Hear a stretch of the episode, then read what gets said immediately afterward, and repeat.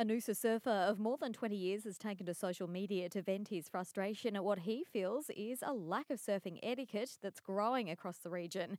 It's after his head was split open by a surfboard fin at Noosa National Park on Sunday. The father of two says another surfer ploughed over the top of him but could easily have avoided him. He now has 20 staples in the top of his head and dressing on his shoulder. Other surfers have since spoken out, admitting that surfing aggression is on the rise here as our population swells cells a West National coaches driver is being hailed a hero after he quickly and calmly evacuated his bus before it burst into flames just south of Gympie.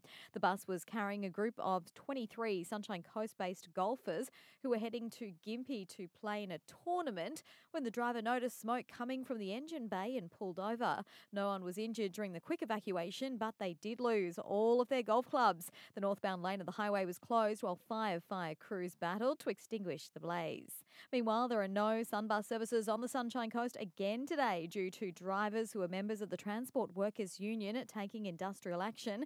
It's the third day of disruptions. Employees are calling for better pay and conditions.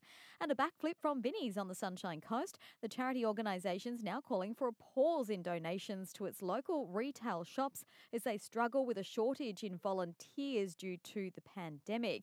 They're asking Sunshine Coasters to store their donations for the next two weeks so they can catch up.